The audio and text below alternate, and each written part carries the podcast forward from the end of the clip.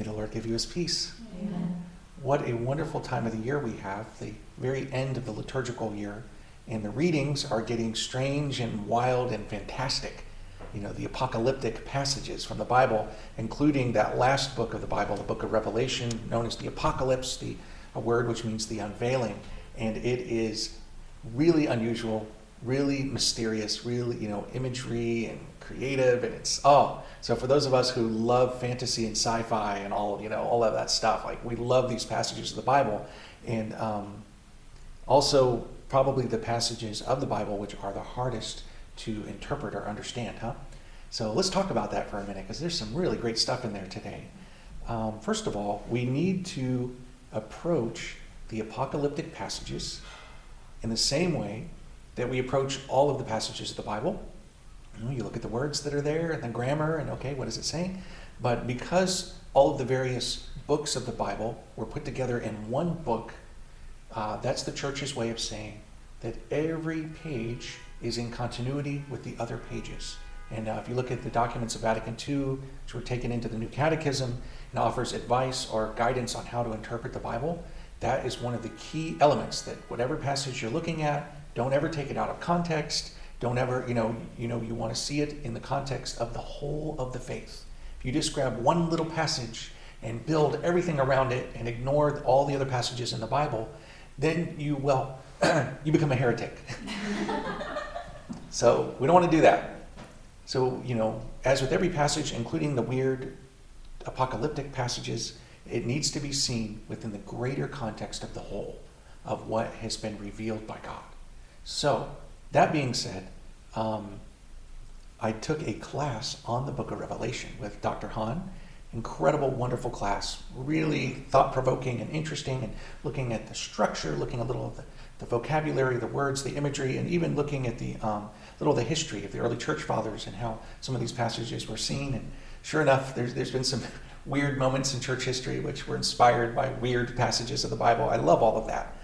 But um, so, for all of that strange imagery and all of the fantastic and uh, colorful kind of things that we see there, we can summarize the book of Revelation very easily and in a very simple way. And uh, it's not, you know, so difficult to do actually. So, what is the message? What is that? What is God trying to say to us through these passages? Be faithful. but that's it. It's a call to fidelity, to be faithful to the Lord, to, to following Jesus, to living our faith, to being guided by the Holy Spirit, you know, in our own little lives, in our own little epic of history that we're living right now here on planet Earth, you know, striving to be faithful, striving for holiness, striving to follow God, striving to build our house upon the rock of Jesus. Um, that's what it's all about, y'all. Oh, okay. All these beasts and bowls of wrath and plagues and thunder, and but that's what it's about. And um, you know, so okay, so that that was easy to say. Um, there is a theme that we find in today's readings. It's a theme that's actually very strong in the book of Revelation, and this theme is found in other books of the Bible as well. And it is the theme that life is a battle. Life is a battle. Can anybody relate to that theme? So the, the Bible uh, presents to us this idea that life, you know, the big picture, what is life all about? That it is a battle. Um, what is it? How do we understand this battle? For us men, we love this image. You know, it's, it's part of our masculine genius that God has given us. We love the battle. We love the fight. We love the contest. We love it. Um, so you hear language such as trials. Know, that's battle language. You hear language such as victory. For those who gain the victory, I will. And there's all these blessings. We're going to get a crown. We're going to get a beautiful white robe. We're going to sit on God's throne. Like all of these things that the, you know, the gold, the silver, and the bronze medal, and, you know, like from the Olympics, you know, there's, there's a promise of a reward, of a blessing. And uh, all of that imagery uh, really is an expression of the fact that we are being invited into communion with the love of God Himself, Father, Son, and Holy Spirit, for all eternity. Uh, and this other language of victory and crowns and shields and white robes and sitting upon thrones, all of that, this is what they're trying to express that we're being invited, you know, in this contest, this battle of life, to the victory of Jesus. And uh, now you may want to say, well, I thought the victory already was won. And you're like, yeah, actually, the Bible does say that. Jesus won the victory.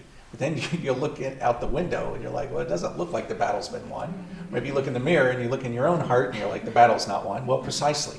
So in theology, we describe it this way the victory of God uh, has already happened in this death and resurrection of Jesus. It's the ultimate victory of God, the triumph of God over you know, sin, good over evil, light over the dark. And then also, it is happening, ongoing. Um, so it's already and not yet. That's how they say it. So the kingdom of God has broken in, and it's but it's also breaking in. That's why we can say, "Thy kingdom come, Thy will be done." Well, I thought the kingdom did come. It did. Jesus was the kingdom in person, and He did win the victory. But the victory, the battle is still going on in the life of each person, and in you know each era of history. And at the very end of time, when Jesus comes again in glory, and everyone who's ever existed will be raised and he will judge all of mankind at the general judgment at the end of time. That's when everything that's been happening in history will come to completion, will come to fulfillment. So until that day, and boy, we hope it's soon, maybe today, I don't know. Until that day, it's ongoing. It's ongoing, this battle, this, you know, that we're in. And uh, so uh, in the spiritual life, sometimes it's spoken of in terms of like, um, you know, decreasing in vice and increasing in virtue. It's spoken of the three classical stages of the spiritual life the purgative, which is where we're all in that stage for a long time, illuminative and unitive, you know, the interior castles of St. Teresa of Avila. There's been a lot of different schema that try to um, articulate or explain the, the, the, journey and the battle that we're in, everybody. Um, it kind of reminds me of a video game. You know, if you grew up playing video games like I did, there's stages, right? And you get through this stage and there's a big evil guy at the end of each stage, like Super Mario Brothers or whatever, and you have to like conquer. And then boom, it's like level two, and then you get through that, and then you know, and then there's level three. Okay, they based all of that off of Teresa of Avila. uh, I suspect, maybe not. So here we are. Here we are. Um, you know, we are in the midst of a battle. Um, there are, like any sporting season, there are multiple battles and games. You know, and you, are going to win some, you're going to lose some. I know that's a bit of a cliche, you know, and then, uh, but ultimately, you know, it's, it's, if you could put it this way, you know, you win and lose different battles, but ultimately we're going to win the war. Actually, the war has already been won, and we're being invited to that victory in Jesus. Um, so, uh, when we have moments of struggle, moments of trial, you know, let's try to remember this, try to see your own life in this light. You know, I'm in a battle here. A lot of times the battle is even in your own heart, you know. And uh, if I could offer a little commentary on that battle, which is the ultimate battle, right? Is the tug of war that's going on in the heart of every man and woman between good and evil, between you know sin and grace. And um, I, I had this thought about purgatory, which helps me to understand this whole kind of idea of you know what life is all about.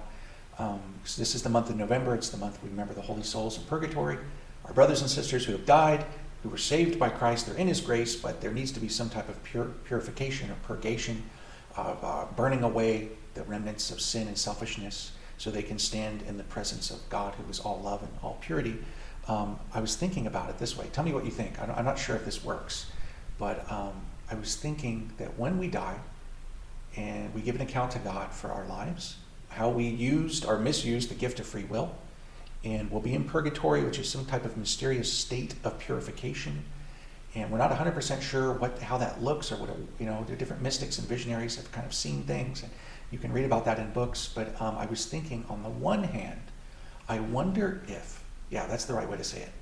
I wonder if, on the one hand, God will allow us to see or to be aware of the person that we would have come, become without His help and grace you know, like the, the possible worst version of ourselves, you know, this uh, left to our own devices, you know, giving into sin and evil, we, we could have become like monsters, you know, and the, the evil angels and the damned souls, like they, they, they just, they've rejected God and they, they become hideous, you know, and, um, and we're maybe it's revealed to us, you know, how it could have happened to us, you know, and you'll see that, and you're like, wow, if it wasn't for the help and the love of God and His grace, I could have become that. Whoa.